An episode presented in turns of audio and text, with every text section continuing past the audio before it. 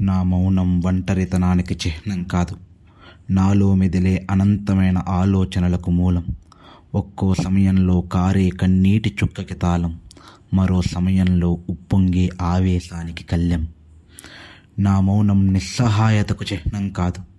ఉపకారం కోసం నే చేసే అన్వేషణకు మార్గం. శత్రువుకి సైతం నేనందించే తాత్కాలిక స్వర్గం. ఎదుటి వారికి నాపై గల కోపాన్ని ఖండించే ఖడ్గం. అంగీకార అర్థమో అహంకార చిహ్నమో కాదు నా మౌనం. రాబోవు ప్రళయానికి వైనం. నా గుండెలో జ్వలించే ప్రజ్వలానికి నయనం. శ్రీశ్రీ చెప్పిన మరో ప్రపంచానికి నా మనసు చేసే ఒంటరి పయనం. నా ఈ మౌనం.